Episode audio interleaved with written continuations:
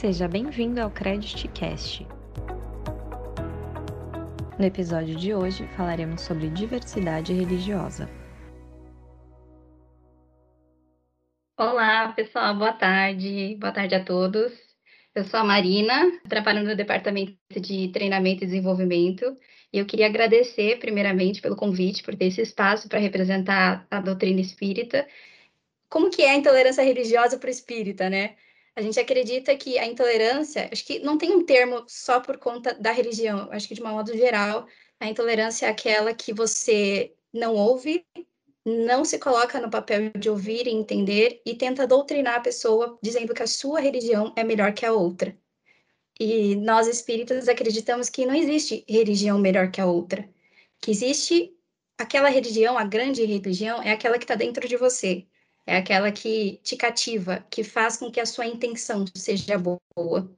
Tem até uma frase no livro dos Espíritos que eles falam que se só seja uma pessoa melhor. Acho que até Dalai Lama falou, é só seja uma pessoa boa. Se você for um espírita, que você seja o melhor espírita. Se você for um católico, que você seja o melhor católico. Se você for um muçulmano, que você seja o melhor muçulmano. Porque na realidade, eu acredito ainda que no futuro bem próximo que não vai existir religiões. Se cada religião pregar o respeito ao outro, vai existir só uma religião, que é o amor. E o resto, cada um segue aquilo que, que acredita. Aqui em casa, eu cresci com a palavra tolerância, porque eu e minha mãe somos espíritas e o meu pai é ateu. Então, eu consigo me colocar nos dois papéis. Eu aprendi muito sobre isso. Então, eu frequento um terreiro, assim como também mesa branca. Eu adoro novidade, então eu busco sempre ensinamentos, porque tem o punho mais voltado para o africano, que são candomblé, umbanda, entre outros nomes, e tem a doutrina kardecista, que foi, nasceu na França e depois veio para o Brasil através de um filósofo chamado Allan Kardec. É assim que ele se intitula. Bom, falando um pouquinho da minha experiência, eu já tive medo, sim, de falar que eu era espírita, com medo de represálias, de palavras ofensivas. É, eu acredito que muitos médiums já relataram que deixaram de vestir suas roupas brancas, de usar suas guias, com medo é, na rua. Então, é uma questão muito dolorosa, onde o respeito deveria prevalecer. Se você não conhece, não tem problema em perguntar, mas desde que você ouça e que não tente justificar através do, do que você acredita, do que é real para você, para o outro. Então, a tolerância, é, muitas palavras ofensivas acontecem, como macumbeiro. Todo mundo fala essa palavra. Dentro do meio, a gente brinca, quem é sabe. A gente fala, ah, eu bato tambor mesmo. Mas a palavra macumba, vale o, o ressalto aqui, que não é essa coisa negativa que todo mundo acha. A macumba, na verdade, é um instrumento musical feito de uma árvore. Então as pessoas associam aquela oferenda para o orixá como algo negativo, como algo de macumba. E esse ditado popular, para nós, para quem conhece, estuda, sabe que não combina. Então, como que a gente se posiciona? É como eu mencionei, seja uma boa pessoa. Teve uma situação lá no centro uma vez que uma senhora levantou a mão e falou assim para o educador, né, espírita, eu, eu gosto daqui, mas eu também gosto de ir na missa. Eu posso frequentar os dois? E é claro que a gente prega muito isso lá dentro. Pode, porque Deus está dentro da gente, está dentro do que a gente acredita, então você vai levar ele para qualquer lugar. Então a gente é muito aberto, muito liberal.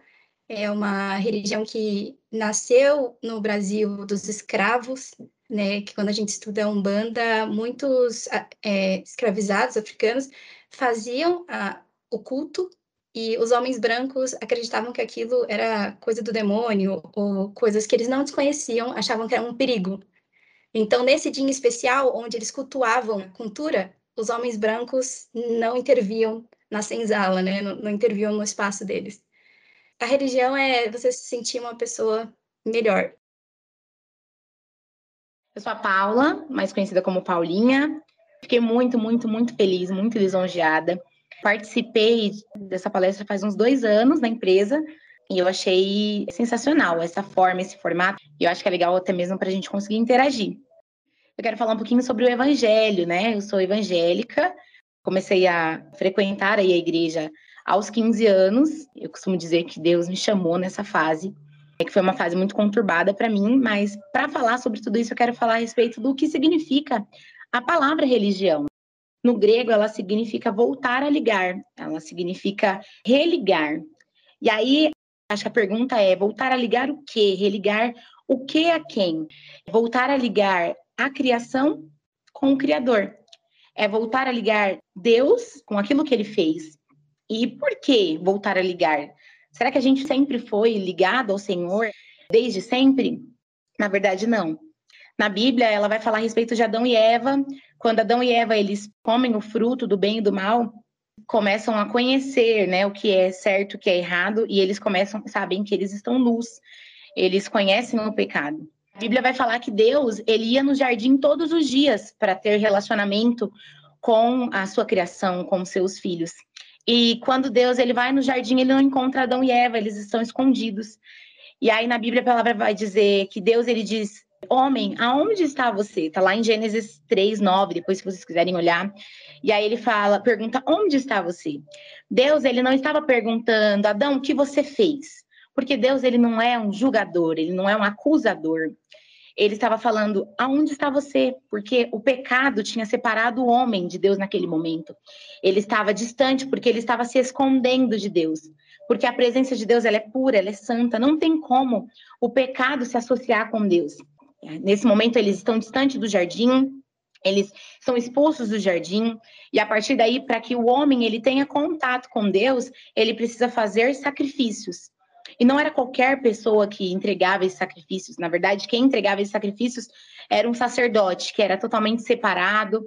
Para que ele entregasse esse sacrifício, ele passava pelo átrio, pelo santo e pelo lugar santíssimo.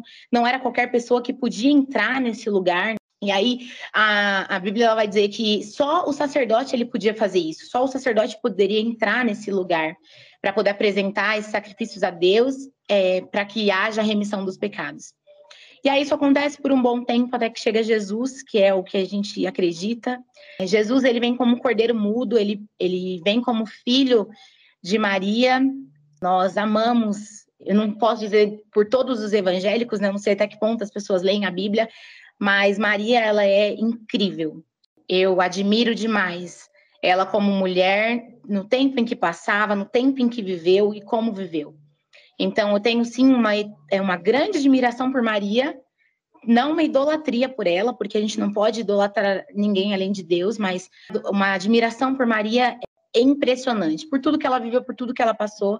E Jesus, ele vem como um homem ele morre uma morte de cruz para que através dele a gente tenha essa conexão. Então, quando Jesus ele vem, não é mais necessário ser feitos sacrifícios, não é mais necessário que uma pessoa só entregue sacrifícios pelo pecado de outras pessoas, enfim, porque a Bíblia vai dizer que quando Jesus ele, ele morre a morte de cruz, o véu ele é rasgado de cima a baixo.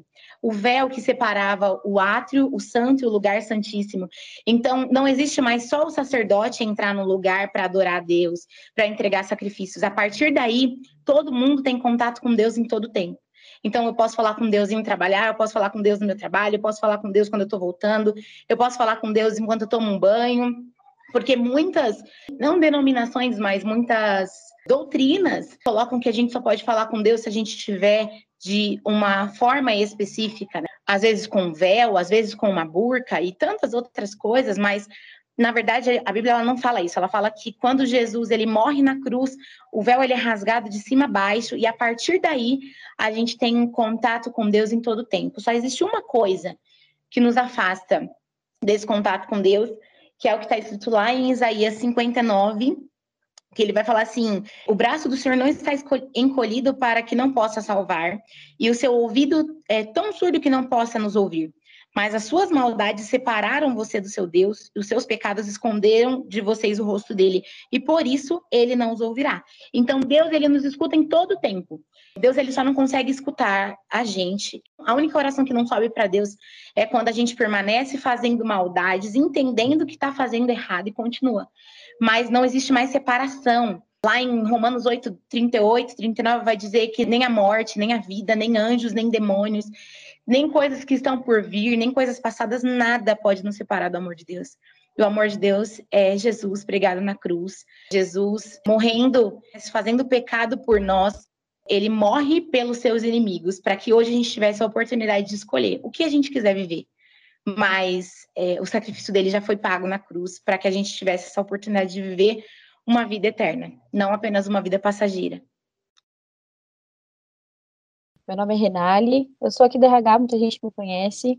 Sou da religião de matriz africana. Fui criada na Umbanda, porém eu tive que fazer uma obrigação no candomblé.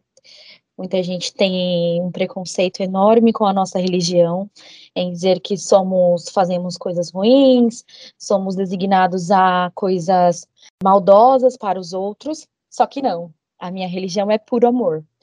Nós cultuamos a cultura africana e cada orixá denominado é uma, um ser da natureza. Nós temos o ser da água, a gente tem o ser do ar, a gente tem o ser do fogo, a gente tem o ser das folhas. Cada orixá cuida de uma coisa, de um ser da natureza, de uma folha, de uma planta, de um animal. Então, nós fazemos isso, nós cultuamos seres da natureza. Nós lidamos todos os dias em aprender a ter uma junção, uma comunhão com os seres da natureza. Nada mais é a gente cultuar. Isso é muito importante para nós. Nós fazemos oferendas, nós fazemos obrigações, preceitos, para que a gente viva em comunhão com os seres da natureza. E a natureza é muito importante para a gente como um todo. Quando os orixás os escravos vieram da, de África, eles trouxeram esse pedaço de religião para nós. Foi a primeira religião do mundo, mais velha. Antes do Evangelho já existia é, o Candomblé e Umbanda. Não eram esses mesmos nomes, só que já existia. Então nós temos nações, né? Uma diferença em nações, que é Angola, Queto, Jeje e Nagô. Cada um cultua o orixá, só que o nome é diferente. Muita gente diz que nós fazemos magia negra, nós cultuamos esse tipo de coisa, só que a gente desmetifica.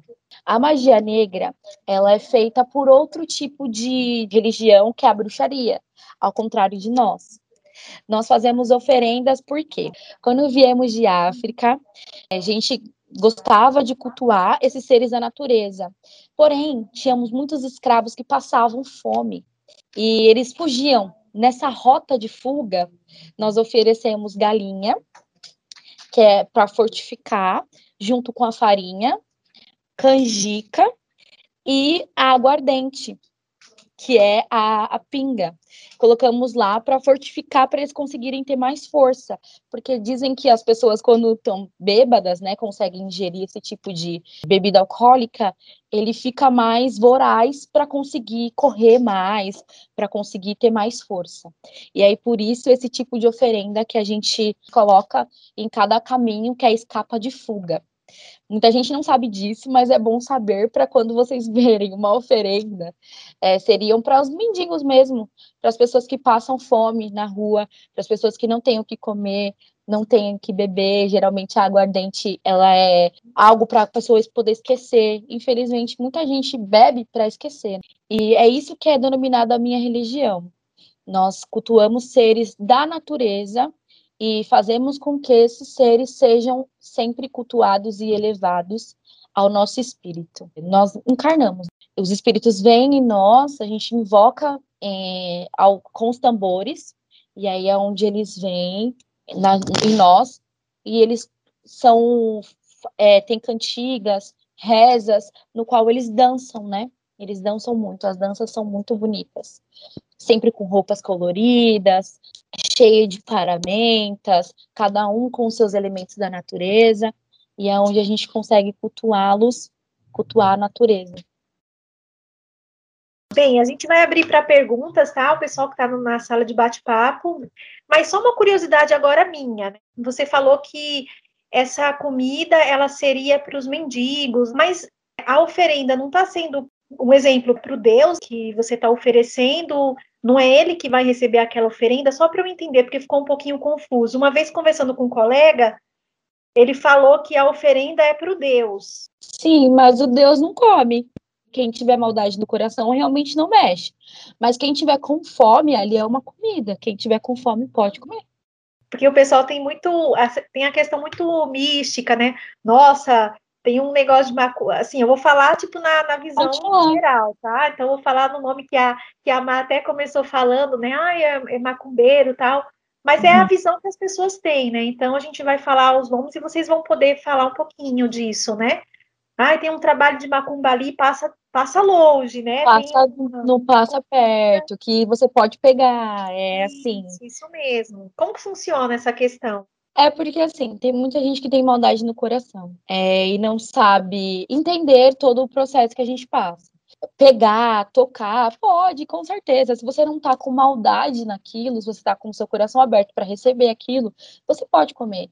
Se você estiver passando fome, realmente se você estiver com, com sede, se você quiser comprar alguma coisa, porque tem alguns, algumas oferendas que a gente tem é, mel, moeda, dinheiro. Então, se você está precisando, pode pegar, não tem problema. Só que as pessoas chutam, as pessoas jogam fora, pegam a oferenda, nosso padedê, jogam fora, não quer saber, acha que é é feitiçaria para você mesmo, mas não é, não é, tudo diferente. É uma, uma entrega, uma oferenda para o nosso Deus, só que o nosso Deus não come, ele é um ser da natureza. Então a gente pode oferecer para outras pessoas. Quando a gente corta uma galinha, por exemplo, a gente oferece para o nosso Deus, mas nós que comemos.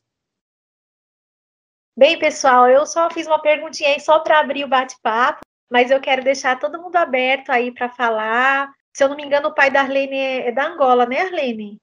Não, meu pai é do Senegal mas ele também tem a religião dele, né, o candomblé, ele segue também a mesma coisa. Então, eu já tenho assim um pouco de, não assim total conhecimento, mas eu entendi bem o que ela quis dizer, porque desde a infância, né, eu frequentei bastante. Eu não segui, eu não gostei, eu gostava mais realmente de ir para a igreja, de ir para catequese. Mas assim, eu acho muito legal, muito legal. E realmente, o pessoal tem muito preconceito porque não entende como funciona. Pensa que, ai, é, tá fazendo uma coisa ruim, é magia, é errado e distrata. Então é muito, é muita ignorância, sabe? Mas é uma história é muito interessante, muito interessante a história. Pessoal, alguém quer fazer alguma pergunta para Marina? Eu acho que na minha introdução eu não me expressei muito bem, porque eu não, eu não sabia que a Renata estava aqui, que ótimo. Porque eu, a doutrina espírita, quando a gente fala espírita, entra todas essas questões. Tem também o kardecismo, é o que eu mais frequento. Então eu deixo com que a Renali tire todas as dúvidas a respeito né, do cunho africano e a religião da qual eu sigo é doutrinada pelo Allan Kardec. Vocês já devem ter escutado falar sobre Chico Xavier, sobre psicografia, é, reencarnação, a gente fala muito sobre física quântica, então, diferentemente, a gente respeita, inclusive, é, tem algumas diferenças. Então, a gente não tem o atabaque, né? A gente não utiliza o atabaque. É, utilizamos sim as roupas brancas, mas não é algo como uma regra. Nós não utilizamos velas. Hum, e o local da, da, qual a gente se reúne para um grupo espírita para estudar os ensinamentos do Evangelho segundo o Espiritismo é, é diferente.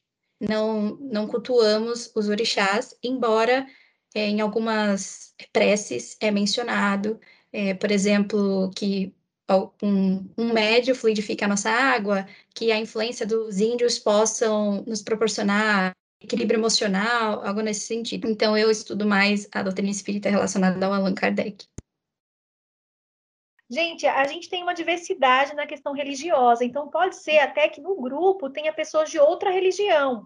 Esse é um bate-papo assim super descontraído onde vocês vão poder ter voz e falar e tirar as dúvidas, né? Enfim. Na verdade, eu só queria acrescentar sobre a religião, né? Eu, eu antes tinha um preconceito muito grande com o evangélico, que acabava crucificando um pouco a minha religião, que eu sou uma outra vertente do espiritismo, né? A Marina ela é do kardecismo, a Renália é do candomblé, eu já sou da Umbanda Branca. Eu nasci na igreja católica, mas eu frequento, eu frequentava, né, devido à pandemia, a Umbanda Branca, que em si, eu vou ser sincera, eu entendo um pouco, mas eu não sou tão estudiosa quanto as meninas, tanto que eu sempre tiro dúvida com elas. E nas minhas férias em janeiro eu tive a oportunidade de conhecer uma outra igreja que foi a igreja da Paulinha. Eu tinha um, uma dificuldade enorme de entender por que, que o evangélico grita tanto. Só que quando eu fui na igreja da Paulinha, eu senti uma outra coisa totalmente diferente, sabe? É um jeito diferente deles falarem sobre Deus, né? O amor que eles têm. Eu acho muito bonito a paixão deles por Deus, sabe? Consciência sobre o evangelho, sobre entender sobre a Bíblia. Eu acho muito bonito esse entendimento mais esse preconceito que eu não consigo entender por que, que as pessoas não entendem que o evangélico grita muito. É uma forma dele expressar também o amor dele por Deus. É um preconceito que nós, católicos e espíritas, temos. Foi isso que eu queria comentar. A Bíblia vai falar que para a liberdade Cristo nos libertou. É muito maluco quando a gente olha e pensa assim: Ué, mas como é que eles são livres se eles não podem fazer isso, se eles não podem fazer aquilo? Como eu falei para vocês, as doutrinas, infelizmente, tentaram aprisionar uma liberdade que Jesus nos deu. Então, se é para a liberdade que Cristo nos libertou, não tem absolutamente nada que a gente não possa fazer. Aí a Bíblia vai dizer assim: tudo me é lícito, mas nem tudo me convém. Quando eu entendo que eu sou livre para fazer todas as coisas, não significa que, quando, exemplo, eu não, não uso drogas, não significa que eu estou limitada àquilo, mas significa que eu sou tão livre ao ponto de entender que eu não preciso daquilo. Eu não preciso de nada além dele, porque Jesus supre todas as coisas. Ele é a, a continuação perfeita, o elo perfeito. 2 Coríntios, que vai falar a respeito da reconciliação. Como eu trouxe o, o, o exemplo né, do, do, todo, que veio Adão, veio Eva e tudo mais, e tinha o sacrifício. Quando Jesus vem, que ele se torna o próprio sacrifício, é, que a gente não precisa mais fazer sacrifício, não tem nada mais que nos prende, nos proíbe de chegar perto dele. A Bíblia vai dizer que ele nos trouxe a palavra da reconciliação, a mensagem da reconciliação. Então é através dele que tudo é reconectado. Eu queria até falar a respeito disso, porque isso tem muito a ver com o que vocês estão falando, que a reconexão é uma, uma reconciliação horizontal e uma reconciliação vertical. A reconciliação vertical é a reconciliação de mim, Paula, com Deus. Então, da Letícia com Deus, da Marina com Deus, é a reconciliação quando eu entendo que eu preciso voltar a Deus. E a reconciliação horizontal, que é o que forma a nossa cruz, é a reconciliação minha com todas as pessoas. Não importa as culturas, não importa a classe social, não importa. Então, Jesus, ele veio como tudo em todos para reconciliar todas as criaturas, todas as pessoas. É por isso que o maior mandamento é amar o seu Deus sobre todas as coisas e amar o seu próximo como a ti mesmo.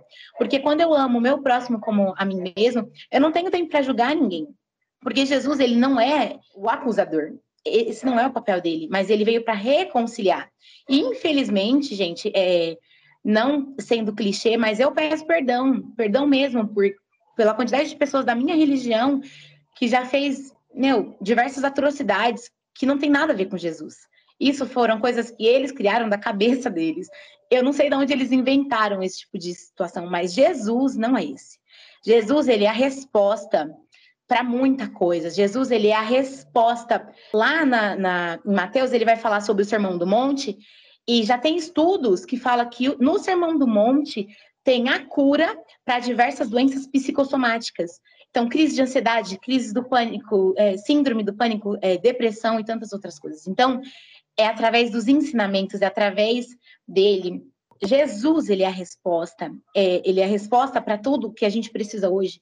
E não tem a ver com evangélicos desinformados que acham que sabem muito por ter uma doutrina muito assídua.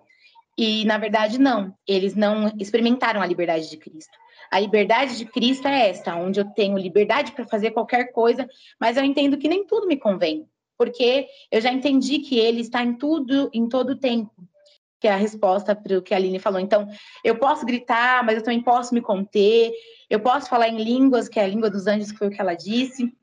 Porque aquilo está vindo para minha própria edificação, mas não para me aparecer para ninguém. Então, tudo isso tem é, envolve aquilo que, que Deus fez por nós. E o sacrifício de Jesus, ele, ele é tudo isso que eu acabei de explicar. Eu queria compartilhar um pouco sobre a minha relação com Deus e, e com tudo que há hoje. Eu cresci em, em meio a Umbanda mesmo. Eu, a minha avó, o meu avô, a minha tia, a minha família inteira era da Umbanda, é até hoje. É, alguns são da Umbanda, outros são do Candomblé. Então, assim, a minha infância inteira foi nesse meio, foi vivenciando isso. Então, eu vivenciava isso e a minha mãe era católica, eu também ia à igreja católica, então eu, na minha, na minha idade pequeno, eu tentava entender o que era o que, para onde eu iria, como eu faria e tudo mais. E aí os anos foram se passando, aprendi muito sobre a religião, tanto da, da minha mãe quanto a da minha avó, aprendi bastante. Até que chegou o dia, como a Paula falou, que eu entendi o chamado que Deus tinha na minha vida, o porquê que eu estava sobre essa terra, o que eu precisava fazer, até onde eu precisava ir, só que eu acabei entendendo isso, é, eu digo que um pouco tarde, eu tinha lá para meus 18, 19 anos, depois de toda uma trajetória de, de, de altos e baixos. E aí eu aprendi, o que eu aprendi sobre Cristo e sobre o que ele tem a nos oferecer é o amor. É o amor.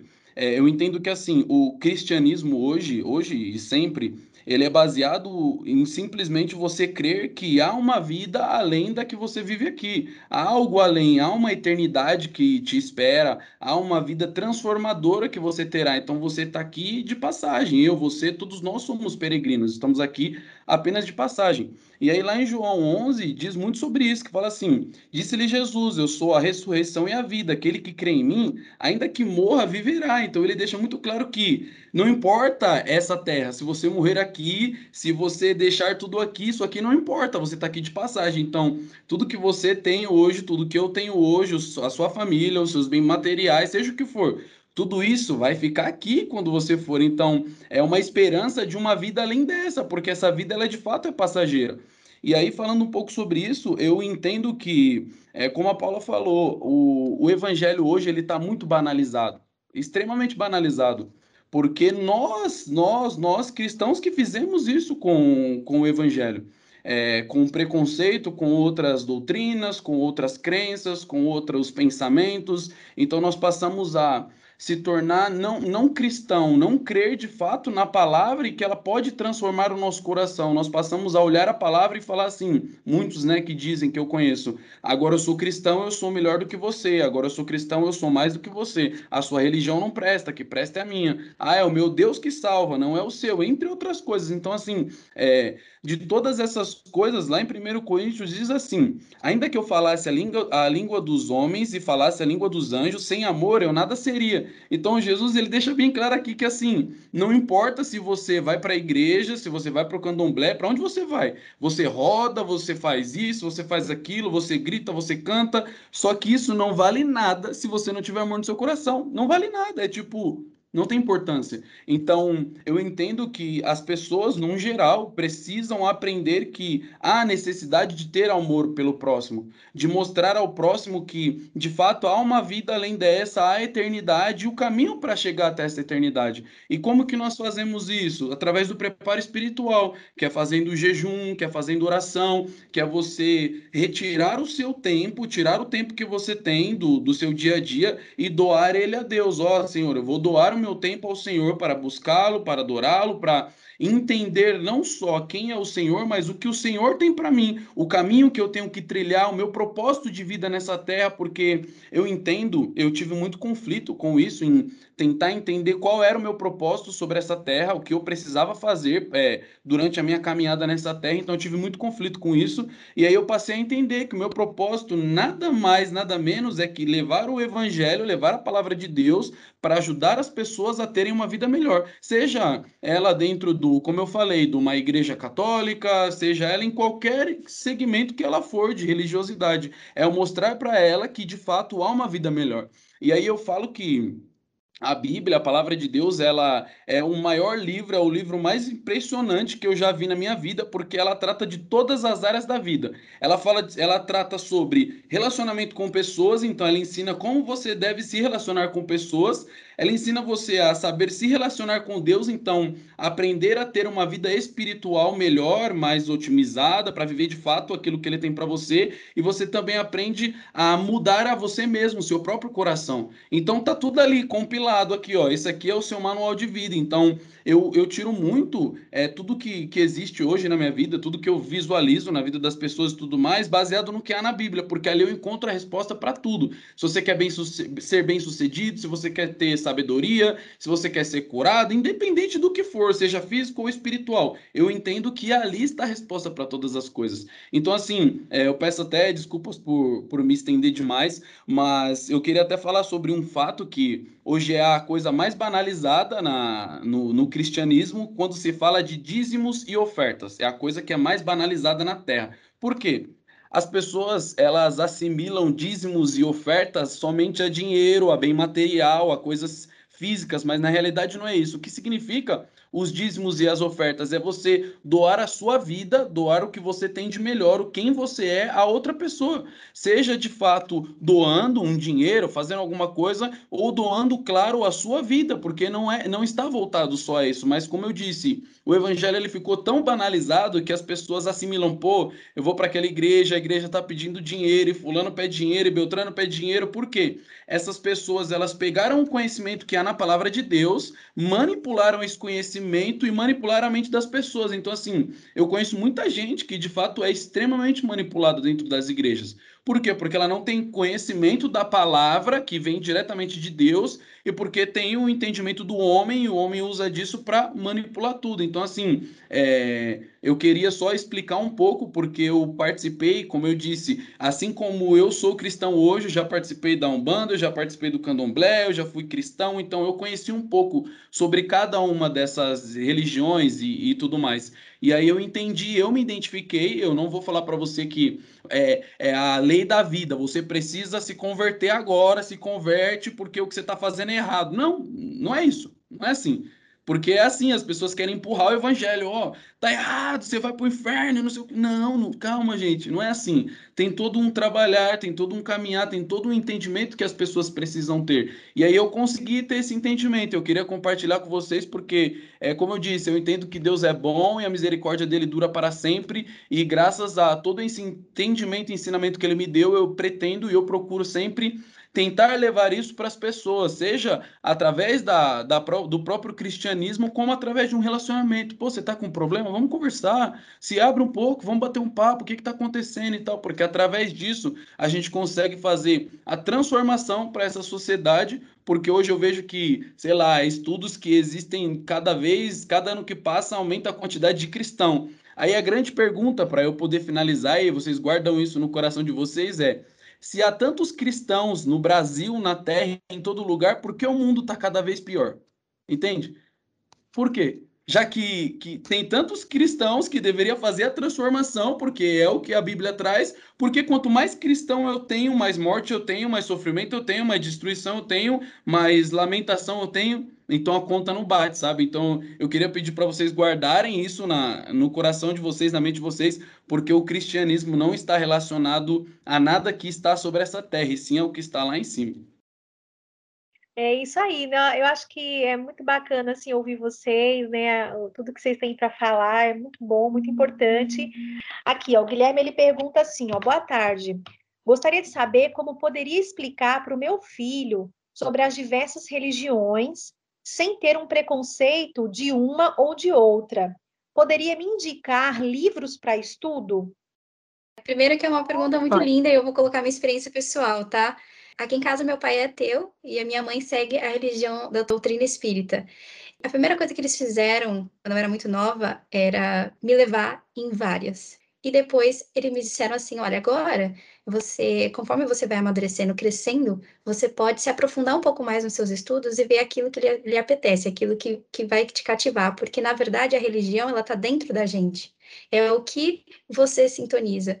Então, acho que o maior conselho que você poderia dar é exercer a questão da tolerância. Aqui em casa era era muito complicado, porque a gente falava das novidades que a gente aprendia sobre o espiritismo e o meu pai não acreditava, mas ele sempre ouvia. Ele sempre ouvia e dizia: tudo bem se você acredita. Então, na verdade, acho que mostrar as possibilidades e fazer com que, conforme ele for crescendo, ele possa se aprofundar naquilo que lhe vier ser mais confiável, que bata no coração dele, acho que esse é o caminho. É um processo, né? Não posso ficar em cima do muro nesse sentido, é, até porque eu, eu amo as meninas, amo e respeito todo mundo, só que a Bíblia é muito clara quando ela fala a respeito de idolatria. Então, lá em Jeremias 10, ela vai falar assim: ó, a idolatria traz destruição. E fala assim: é, não se comportem com como as outras nações que tentam ler seu futuro nas estrelas, não tenham medo de suas previsões, ainda que elas encham outras nações de terror. Os costumes dessas nações são inúteis, cortam uma árvore dela, é, o artesão esculpe um ídolo, enfeitam-no com ouro e prata e fixam-no com martelo e pregos, para que não tome. Seus deuses são como espantalhos numa plantação de pepinos. Não são capazes de falar e precisam ser carregados, pois não conseguem andar. Não tenham medo desses deuses, pois não podem lhe fazer nem mal nem bem. Senhor, não há ninguém semelhante a ti. Tu és grande e teu nome é poderoso. Quem não te temeria, o Rei das Nações? Esse título pertence a ti somente. E aí ele vai continuar falando, né? É, o Senhor, porém, fez a terra. Digo isto àqueles que adoram outros deuses. Esses deuses não fizeram os céus nem a terra, desaparecerão da terra e debaixo dos céus. O Senhor, porém, fez a terra com seu poder e a estabeleceu com sua sabedoria. Com seu entendimento estendeu os céus. Quando fala no meio do, do, trovão, as chuvas rugem nos céus, eleva as nuvens acima da terra, envia relâmpagos. E aí ele vai continuar falando a respeito de tudo isso. E é uma palavra dura, é, todo ser humano é tolo e não tem conhecimento. É, os artesãos são envergonhados pelos ídolos que fazem, pois as imagens que esculpiram são uma fraude, não tem fôlego e nem poder. Os ídolos são inúteis, são mentiras ridículas. No dia do acerto de contas serão todos destruídos. Mas o Deus de Israel não é como esses ídolos, ele é o Criador de todas as coisas, incluindo Israel, a nação que lhe pertence, Senhor, seu nome é Senhor dos Exércitos. É, como eu falei para vocês, é uma palavra dura, é, mas eu não posso ficar no, em cima do muro quanto a isso, porque a Bíblia é muito clara quando ela fala a respeito de idolatria. Eu concordo com as meninas que Deus é amor, é, não, que todas estão em busca do amor, né? E Deus é amor, e só tem um caminho para se chegar até Deus, e esse caminho é Jesus. A Bíblia fala que não tem como chegar ao Pai a não ser pelo Filho. Não tem como eu aceitar um e não aceitar outro. Foi por isso que eu disse, eu não teria como dar de fato um conselho para esse pai, mas eu não conseguiria dizer para levar em todas as religiões. Eu acho que eu nem falaria para levar numa igreja, de fato, estou sendo muito honesta. Eu ensinaria em casa, através da Bíblia, que é a única certeza que, eu, que hoje eu tenho porque foi exatamente aquilo que o Diego falou, quando nós confiamos no que os homens falam, né? Muitas vezes nós somos manipulados por essas pessoas, mas a luz da palavra, a luz da Bíblia é aquilo que nos nos mostra o caminho, o caminho, a verdade, a vida. A Bíblia fala que Jesus é o caminho, a verdade, a vida. Então, se ele é a verdade, é através dele que eu preciso seguir. Então, é isso, seria o que eu diria, é, principalmente nessa questão da idolatria, que vai dizer lá em Jeremias 10, Deus abomina a idolatria. O único que pode ser idolatrado é Deus, que é o próprio amor. Então, aí faz sentido, porque todos estamos buscando amor. Mas qualquer outro Deus, qualquer outro, não pode ser adorado, porque Deus ele não divide a glória dele com ninguém. É, eu discordo um pouco da Paulinha desculpa me discordar um pouco. A gente está na, na Semana da Diversidade e eu acho que não existe somente. É, Deus existe realmente, ele é, pode ser adorado sim por todo mundo. Só que eu ensinei para o meu filho, meu filho tem três anos, eu ensinei para o meu filho toda assim. Porque aí é um livre-arbítrio dele conseguir é, ver o que é melhor para ele, o que é o melhor para o coração dele. Então, o que, que eu falo para o Guilherme, como ele tem um filho, como não ensinar a ser uma, uma pessoa intolerante. Você pode dar essas opções para ele, falar: olha, filho, eu tenho essas opções aqui de religiões. Todas, ela tem um Deus só. Porém, tem cada uma tem os dogmas e você pode ir aonde o seu coração mandar, porque você tem um livre-arbítrio para isso. Então, antes de eu poder impostar uma coisa, dizer assim, esse aqui está o certo, esse é o único, esse é o onipotente, onipresente, que é de um Deus só, eu posso é, dar opções de religiões e não agredir ninguém. E não agredir nenhuma outra religião, nenhuma é certa, nenhuma é errada todas vão para um caminho só, que é um caminho de religiosidade, aonde tem um encontro com Deus, um encontro com o que você mesmo é, um encontro com que você não, não precisa se envergonhar, você não precisa achar que isso é errado, achar que isso é certo, mas seguir um caminho. Ter um caminho de religiosidade, religiosidade é muito bom para todos.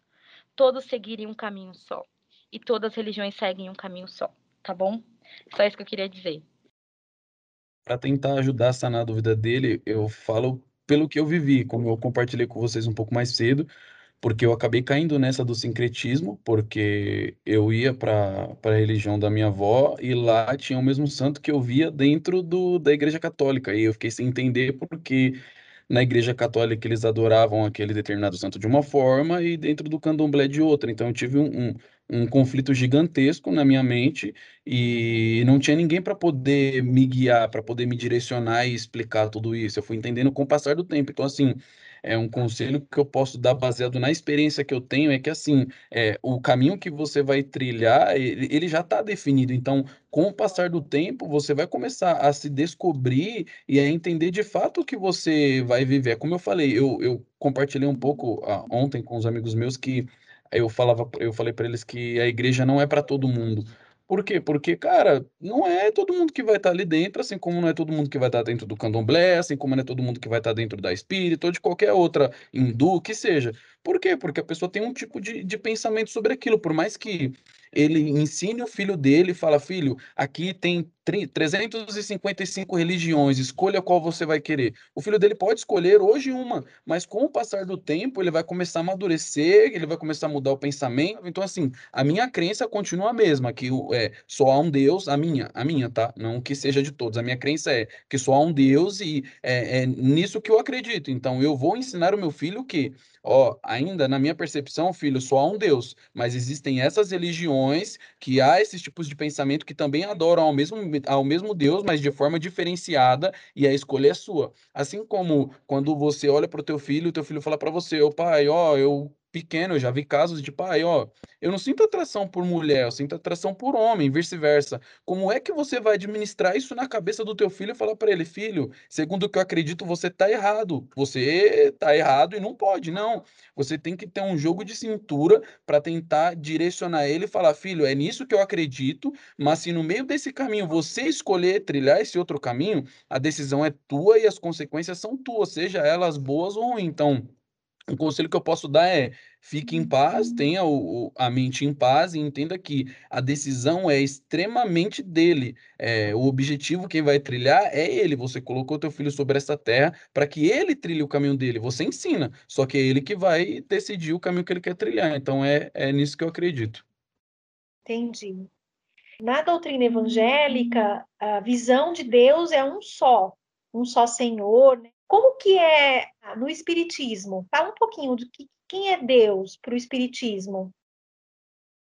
Para o kardecismo, a gente acredita que Deus é considerado uma inteligência suprema. Então, ele é imaterial. Então, a gente não, a gente até cultua a imagem. Acho que a Elari pode até inventar que o nome muda, né? Lá é Oxalá. e a gente considera, no, no kardecismo, o nome Deus mas que ele não, ele é material, a gente não vincula a imagem dele, então que ele é justo e que ele é bom. Então, os espíritas eles passaram por um momento muito complicado na hora de doutrinar, de, de falar o que acreditava, porque é, é, é imaterial, né? A gente acredita em energia, em espíritos, e predomina isso. Então, tem sim um único Deus, tá? Só que a gente não vincula nem imagem e nem mesmo formas e nomes, né? A gente se refere por, ditado popular, mas para nós pode ser um deus negro, pode ser um deus gordo, pode ser um deus magro, enfim, a gente não vincula essa essa imagem. E aí também a gente coloca a questão da reencarnação, né? que o espírito ele atravessa por várias existências, como o nosso colega chegou a mencionar, que estamos a gente acredita também que estamos aqui somente por uma passagem, uma passagem de aprendizado, e é um estágio evolutivo rumo a uma, uma perfeição. Então, a gente desencarna, usando essas palavras, a gente morre, é encerrado um ciclo, e você passa por um estágio de uma vida espiritual, onde você começa a ter um pouco mais de compreensão sobre isso.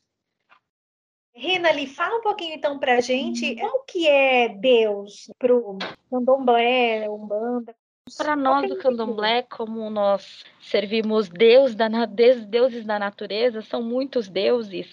Uh, para nós é Oxalá, né? E Olodumare. Sim. Olodumare é o dono do universo aquele que nos trouxe, que criou o mundo, no qual denominou Oxalá como se, como se fosse Jesus, né? Onde Oxalá uhum. ele, ele iria nos acrescentar ensinamentos e foi aí onde a gente consegue denominar um dos dois. O Ludumare é o criador do universo, como se fosse Deus, e Oxalá como se fosse Jesus, que nos deu os ensinamentos. Então, é, só para só eu né, entender, então, na no, no candomblé tem trindade também, como no evangélico? Porque... Não, não chega a ser uma, uma trindade, não, não chega a ser uma trindade. Entendi. É, alguém quer fazer mais alguma pergunta? Quer falar mais alguma coisa? Meninas, vocês podem fazer aí a ressalva de vocês, né, de finalização, e aí a gente vai finalizar hoje o bate-papo de hoje, tá bom? Vou ser bem breve, que eu já sei que estendeu. Eu só queria agradecer imensamente a oportunidade de poder falar, de fazer parte de um momento tão incrível. E eu queria dizer para vocês que eu saí com a sensação de que a gente vai transformar o mundo se a gente continuar assim nesse pensamento de ouvir o outro, não tentar doutrinar dizendo que a sua religião é melhor. E quando alguém vier apedrejar a sua religião, que ao invés de você atacar de volta, você ofereça uma rosa. Gente, estou muito grata, é, muito grata mesmo. Mesmo já tendo, né, saindo da, saído da empresa, calhou aí de eu estar, existe um propósito para tudo.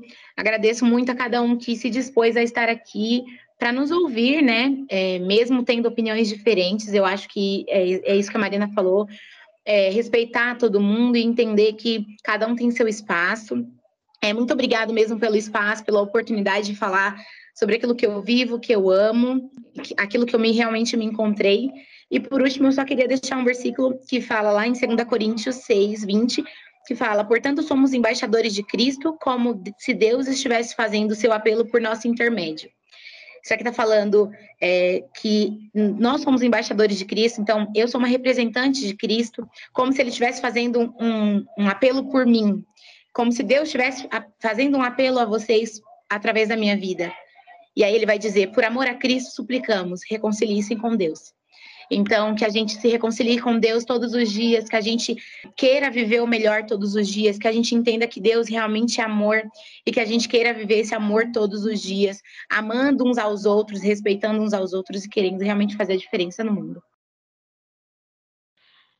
Então, gente, eu agradeço muito, muito, muito a vocês por dar essa, essa liberdade de espaço para que eu possa falar, a gente possa falar sobre esse assunto.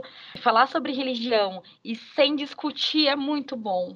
Cada um entenda que somos um pedaço de, de, de cada, de cada criação, cada um entende de um jeito, cada um tem a sua, a, a, sua religião aflorada de uma forma, e que é legal, é legal entender o que o outro, o que o outro sente, o que o outro acredita, para que a gente possa também entender o que o, o como o outro é, como o outro se relaciona, o motivo por que o outro se relaciona dessa forma. É muito bom entender isso, que vocês entendam a respeitar, a lidar com a diversidade, a diferença de cada um, e que é legal discordar também, como eu e a Paulinha, a gente discordou em alguns aspectos. É, é legal também é, não ser certinho em todas as coisas. É, toda linha tem, toda linha torta às vezes fica reta depois. E uma obrigada por esse espaço, obrigada por entender o meu lado como candomblessista. Axé para vocês todos, amém. É, shalom para todo mundo, namastê para quem é de namastê. E é isso, um beijo. Beijo para vocês. e respeitando as diferenças sempre, né? Unidos somos mais fortes. Tchau, gente!